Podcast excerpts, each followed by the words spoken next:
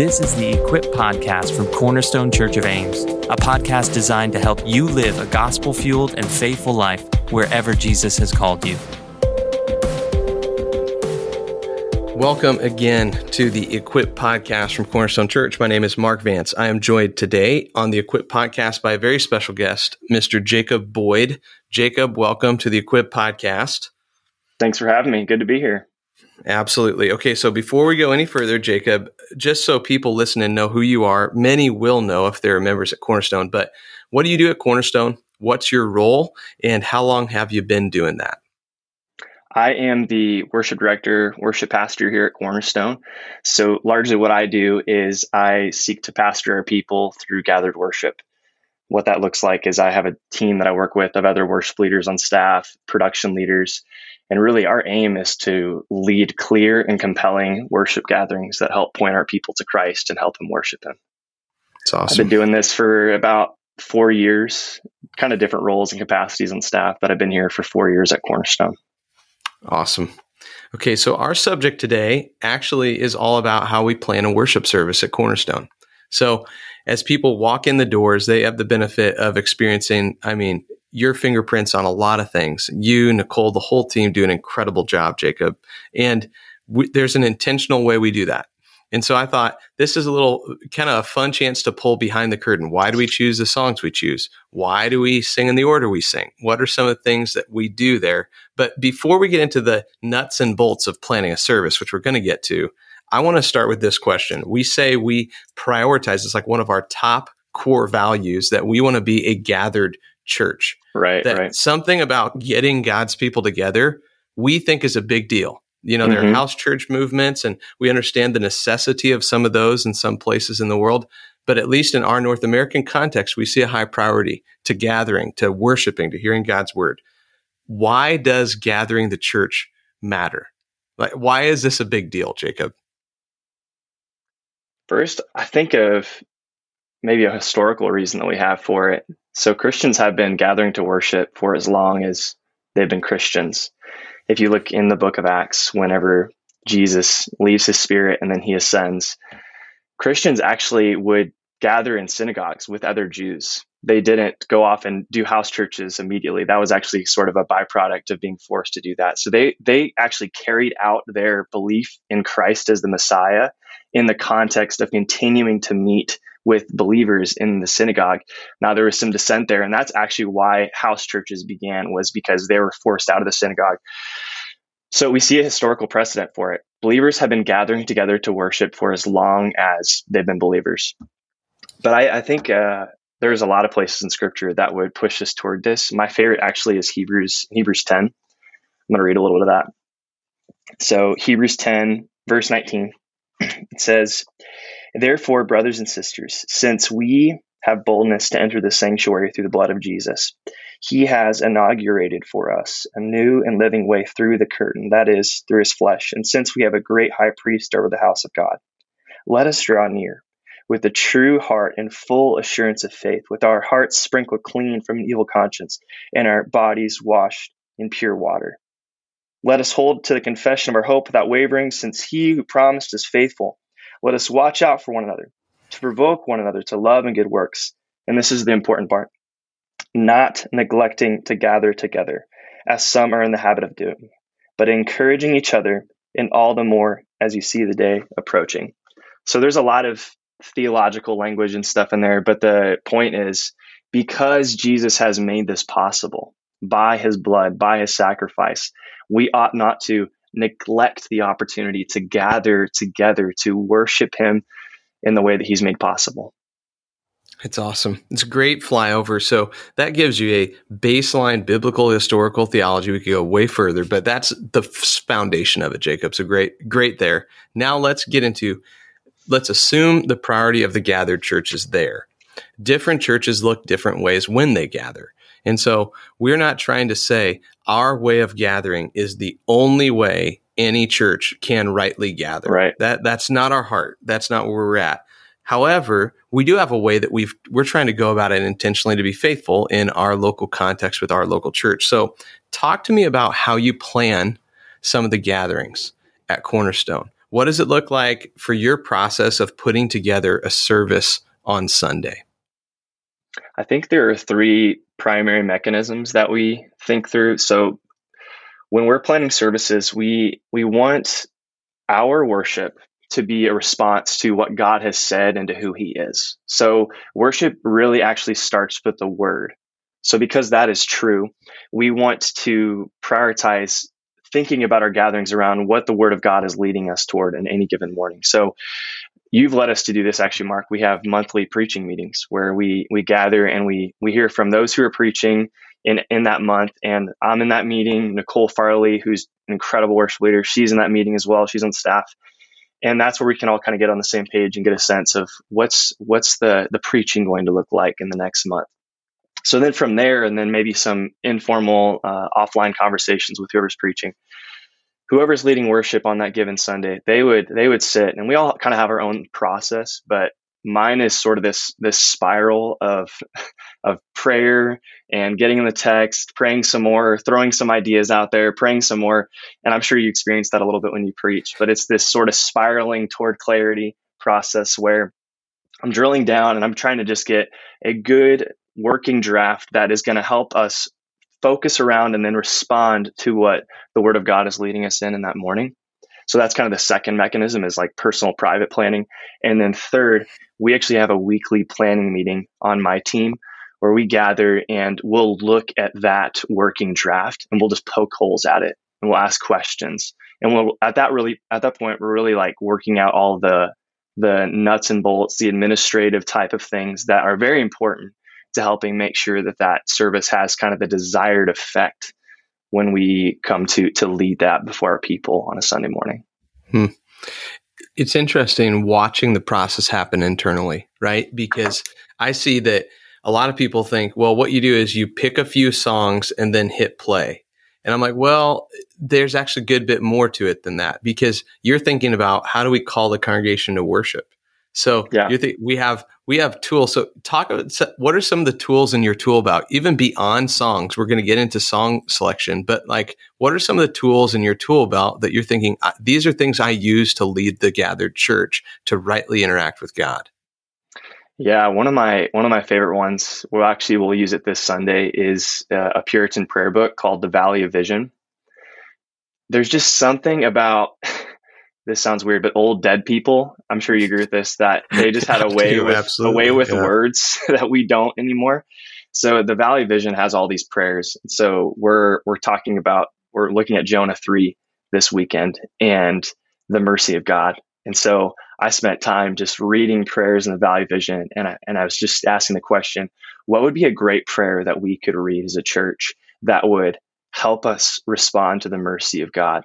So we're going to actually sing a confession song after we hear from Jonah 3, but then the the prayer from the Valley Vision is kind of going to serve as as a as a as a assurance of the pardon that we have in Christ, following um, the realization that we have sinned, that we do need the mercy of God. So, yeah, mm, that's that's one of my favorite great. tools right now that we used on Good Friday. We're using this weekend that that I spend some time in. It's it's a it's a powerful thing to realize you know, we've used Valley of Vision, we've used corporate readings. Even you mentioned some of the gospel liturgical forms underneath it, where we we, we kind of have this idea in planning a service that we're we're singing the gospel story over people every week, whether we realize it or not. We're introducing them to this big God who's great and becoming yeah. into an awareness that we don't measure up to his standards, but then that there's an assurance of pardon in Christ and forgiveness that leads us to hope and rejoicing and renewal. And we think about the gospel in how we form our worship. We think about you know, very old forms. Even that liturgical form, we didn't make that up. I mean, the church has been doing no, that yeah, for yeah. a really long time. We That's just right. are innovative in how we're trying to apply that in our day, in our context, to be a That's fresh, right. new song sort of expression of our heart to God. So let's talk about songs in that. Jacob, yeah. how do you pick the songs that we sing? Do you have just like this? I, I, I imagine like a gigantic list of every song you've ever sang and you just go through it every what does that look like for you how do you pick the songs we sing i think the the guiding phrase that our team has been using recently for lots of things with our services is clear and compelling. So we want the elements of our service to have both of those things. So especially when I'm thinking about song selection, I want the songs we sing to be clear and compelling. So clear in the sense of theological, doctrinal clarity. Like there's we're not we don't want to muddy the waters of our faith when it comes to what the Bible might say about who God is or what the gospel is. We actually want to just present clarity in the things that we're singing. At the same time, there are a lot of very clear songs out there that from my in my opinion, they aren't very good. They're just they might be hard to sing, they might be not interesting to listen to because God isn't just a God of truth, he's a God of beauty. And so we want to present both those things to people that we want to give them clarity, but also we want to give them something compelling that they like to sing, actually, that they enjoy singing, that there is going to be stuck in their head as they leave church, because that's going to help them continue to rehearse some of that theological and doctrinal clarity that we're, we're hoping they would capture. So that's how we select them. But then at in any given season, we're trying to have restraint in the pool of songs that we're pulling from. So the general number is about 45 songs that we'd have in a pool. 30 of those songs are going to come and go. They're going to be songs that maybe they're popular right now that we're finding are just the church is latching onto universally, and we feel like it would be great to introduce them to our church. But then probably there's about 15 of those songs that we would call sort of core classics to who Cornerstone is. And a lot of those are hymns, but then a lot of those are also songs like Oh Praise the Name or Man of Sorrows, songs that here at Cornerstone and really in the church in the United States, we've been singing for years and years. And we believe that we're going to sing for years to come uh, because they hold a special place for our church. Yeah. I mean, some people ask me what some of those are. I mean, Man of Sorrows, In Christ Alone is one yeah, for us right, that, right. you know, that comes up. You, if you've been around Cornerstone, you've heard us sing "Great Is Thy Faithfulness" or "Amazing yep. Grace." We just sang "Come Thou Fount." Again, they're things that we think will last beyond our moment, and so yeah. we're there's an intention to that. Now, what about the 45 song number? Why 45? Yeah. yeah. Like give some insight into that because there's thought behind that. Yeah. Too. There there's probably nothing magical about that number, but I learned that from from actually Austin Stone uh, Church down in Texas. That was a principle they had. And what I've found experientially is helpful about that is our people actually have an ability to learn the songs we're singing. Because it, it feels like, and I see this in people's countenance when I'm watching and I'm leading worship, is that maybe week one of doing a song, you know, you have some people in a room and they're sort of stumbling over the words, they're trying it out. And then maybe week two, they're getting a little more confident. It's not till like week three or four that I feel like people are able to get in this like autopilot sort of mindset with a new song, especially where they can actually participate, which is super important, and sing along because they're not just there to watch us. We want us to be congregationally singing together. So mm-hmm. keeping it to that 45 songs actually allows us to do that and actually allows us to have a bank of songs that we believe our people can come to know and be familiar yeah. with. I noticed in my house, Jacob, I really do with my kids, oddly enough. They, so this is a fun fact about me. I don't know. It's fun. Uh, anyone who works at Cornerstone knows that I wander around the offices singing or humming yeah. all the time. I don't That's know true. that I'm That's doing true. it. It's just like a, it's a thing that I'm doing. And my, I've noticed my children do this. Um, they don't know they're doing that. And so I will notice those 45 songs are really making it in when I hear Owen kind of as he's doing algebra, he is humming the songs from Sunday. And I think that's an awesome thing. It's part of the power of music.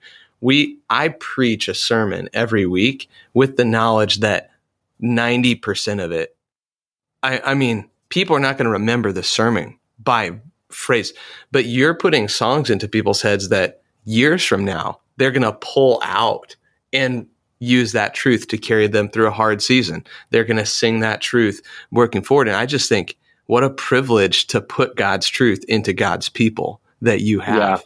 Yeah. Amen. Yeah, totally. So, okay, I'm I'm going to ask the this is like a not a gotcha question, but it's a trickier one. So when we wrestle through picking out songs, we know we're picking songs from places and sources too. And so yeah. one of the things we've talked about is okay, so you have songs that come out of a church movement that might be far more charismatic than our church or a song that comes out of a church that later there's a person who wrote it and that they're scandalized. Yeah. How do you sort through like the songs we pick? Are we thinking we won't sing anything that comes from a source like this? How how do we work that through, Jacob? I think that we've sort of with the elders, we're all in agreement here that we want our songs to stand on their own merits, their theological clarity, that they're compelling, like I was saying. If we if we get into a spot where we begin to judge content based off of the merits of the person that created that content, I think we'll find that there are very few things that we can actually interact with. So, so one of my favorite examples when thinking about this actually is it's not a song that we sing here, but it's a song that the church has sang for hundreds of years, which is "A Mighty Fortress Is Our God," written by Martin Luther. It's one of the one of the, the main prominent figures of our faith in the Reformation. One of the sad things about Martin Luther's life is that at the end of his life, he actually he hated Jews. Like in writing and in the things he said like he he was very very vile and um, just angry and bitter towards jews. So should we should we look at that and should we say okay everything that martin luther ever wrote even the songs that he wrote they're immediately thrown out? I, I don't think so now I, I can see how people on both sides of this would come to different conclusions and say hey look we we don't we don't want to endorse on any level this this organization or this ministry. I, I think that's that's fair for people to do that. I, what we've decided here though is that we want to judge songs off of the, the merits of the song itself. Mm-hmm. yeah luther's a great example. I mean one of the most important books in my life has been um, john calvin's institutes uh, which is uh, I, th- I think peerless in theological reflection from the reformation period I mean, Calvin endorsed the drowning of Anabaptists. Yeah. You know, actually presided over it. Right. And those are like, in terms of my faith as more of a Baptistic evangelical, those would be like my spiritual forefathers in a certain way. Yep. And yet I would see John Calvin's work and not think, I think it's time to burn the institutes. We got to throw it out. I think there's yep. a lot of wisdom in saying, what are the merits of the thing I'm looking at? Yep. Is this true? Is this right? Is this good? Is this lovely? And then thinking on those things. And so yep. it's a great reflection there, Jacob. So talk to me about right now at Cornerstone. Some yeah. of your key driving priorities when you're leading the gathered church and maybe even just some areas where as you're leading us in worship, you want us to continue to grow as a body as we gather to worship. Mm, this is going to be fun. So I mentioned the words clear and compelling. Those have been two sort of for our team and for me, myself really helpful things. But recently I've been thinking about a third word, and that, that word's consistent. So I want to be clear, I want to be compelling, but I also want to be consistent. And so what I mean by that is I want to be consistent in my commitment to to have us just lead our church toward Jesus week in and week out for a decade because I don't think actually we're going to see lasting change in our people as we gather and worship over the course of five weeks.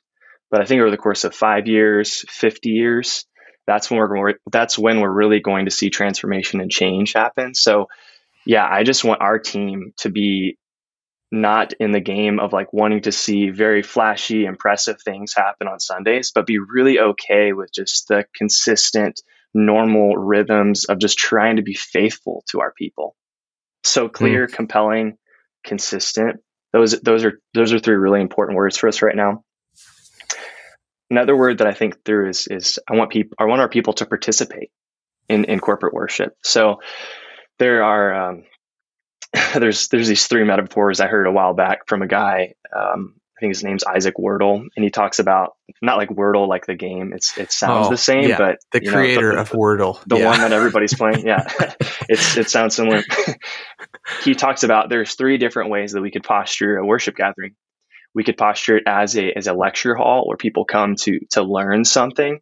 We could posture it as a concert hall where people come to be entertained, or we could posture it as a banquet hall where God's people come to together feast on the goodness of God, the table that He has set before us.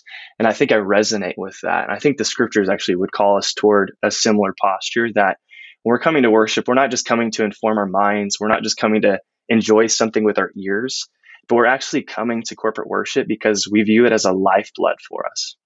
We view it as a daily bread for us that week in and week out, we come in weary sinners, all of us, even the people that are on stage, we come in weary sinners and we need the gathering for our, for just to revive us as we head back into the week. It's so, so important to the health and the well being of the local church. And if you want to jump in and, and speak anything on these, oh, I'm just going to keep going otherwise. But that Jacob, that one just resonates to me. We've used the phrase. We, there's different prayers we pray and things we do before the services we meet with the team. And one of the ones that I pray most often is, God, I'm not coming as someone who's full, but someone who's hungry. And I'm yeah, coming yeah. in the spirit of a beggar who wants to tell another beggar where to find bread. Like yeah, I found the living water. I good. think of the woman mm-hmm. who met Jesus at the well, right? Went back and said, I need to, I found the one who can give me the water of life. And yeah. so I want to just say with the psalmist, taste and see that the Lord is good. Not just that he's true, but that he's good. And I yeah. don't want you to, you just to know it. I want you to taste it. And so I just love the banquet metaphor. I think it's mm-hmm. rich yeah. biblically. I agree. Yeah. And the whole thing with participation, I think there I want to I want to affirm our church. I just am so encouraged by the way our church has a sense of of eagerness and expectation. I mean, especially our college students, they set a pace for us when it comes to this of being just very engaged with what's happening on a Sunday morning. And I'm I, am i am so encouraged every week to lead worship at Cornerstone. I also want to continually call our church higher and higher and higher. I know you do this, you you do as well because I, I don't I don't want us to live dissonant lives. And what I mean by that is that if we're going to laugh at a comedy club and we're going to shout at a football game and we're going to jump onto our feet when our kid is crossing the line at a track meet, I want us to have a similar level of of physical and mental and emotional zeal when we come to corporate worship and to just continually challenge ourselves to be growing in that. So, I mean, on our team, I want us to with our volunteers to exemplify this, but then also we try to be intentional with the way that we we talk about this in our gatherings. So participation. That's powerful. Important. Even even I think of the the choir there, Jacob, has been a cool thing. yeah. Why did we put oh, a choir in? Yeah. we put a choir in because we wanted to model what does it look mm-hmm. like for God's people to worship? Yeah. So this is you in front of you. This isn't a yes. group of professionals. This is just that's a group right. of people who love to sing, who love Jesus. And I think that's been a really cool example of that. Yeah, man, can we talk about the choir for a second? So Nicole Farley, this is just this has been her thing. The vision at the beginning is that yeah, we wanted the the people of our church leading our church in worship. And so what I love in our choir is that we have college students, we have people who are part of IFC who might be from Uganda or Nigeria. We have people who are older who've been a part of Cornerstone for two decades. I mean, we have generations, the the representation of the body leading our church in worship. It's it is incredibly powerful for me. I mean, you probably see this if you're in a worship gathering. You see me turn around and look at the choir a lot. I turn my back to the congregation. I look at the choirs because I I need to turn around and to be led by the choir in worship myself. So yeah, yeah oh, absolutely. I love it. I love it. I love it, Jacob. Well, Jacob, there's so much there, man. That is a wealth of rich, uh, just reflection on what we do when we gather. And so I'll give you any final thoughts that come to mind for you as you're just thinking for our church, praying for them, thinking about what you want to see in our gathered worship. And then I'll close this up in a second. But any final words from you, Jacob? Yeah, I think I would love to um, encourage our church to continue to um, expect God to do great things in our gatherings. And one of the ways I think that we all can take a step in this is that we can um, view sort of that drive into church or that that commute into church as a time to really begin to prepare our hearts for worship. We have such a finite amount of time together 65, 70, 75 minutes of time together every single week. That's it. And so I want us to optimize that time to make the most of it while we do have that time together to gather. And so I want to just gently just encourage the people of our church, myself included, everybody on staff, that we would uh, prepare our hearts for worship weekly as we come in and really expect that God would do amazing things in our life. And then just consistently commit to a process over years that we would continue to do that, knowing that God will transform us mm-hmm. and change us in the process. Yeah, I love it, Jacob. I want us to enter in with the spirit of Elijah, Mount Carmel, right, where he bring brings this incredible altar that he's built. Mm-hmm. I think of yeah. each worship service like that. We've built this altar for the Lord, but only God can truly send the That's right. Of That's his, right. His presence through His Word by His Spirit, and so we do what we can. And Jacob, I got to say, on behalf of the church, you, your whole team you build some real beautiful altars. I mean, the talent God's given, it, it's not something where we just rejoice in the gift. We rejoice in the giver as we watch your talent. It's just so full of joy for me coming and seeing people use the gifts that God gave to serve the body. Mm. And so it's a beautiful altar. But at the end of the day, if the Lord doesn't send the fire, it's it, it's that's just right. wood, right? That's right. Yeah. So Amen. That's what we're seeking after is His presence as we gather to hear from His word, to encourage His people, and to lift Him up in word and in song. And Jacob, thanks for all that you're doing, and thanks for joining us this week on Equip. So much good stuff. I hope that you took something out of that that's going to help you again to live more faithful life for Christ. Jacob, again, thanks for your time. Thanks for having me.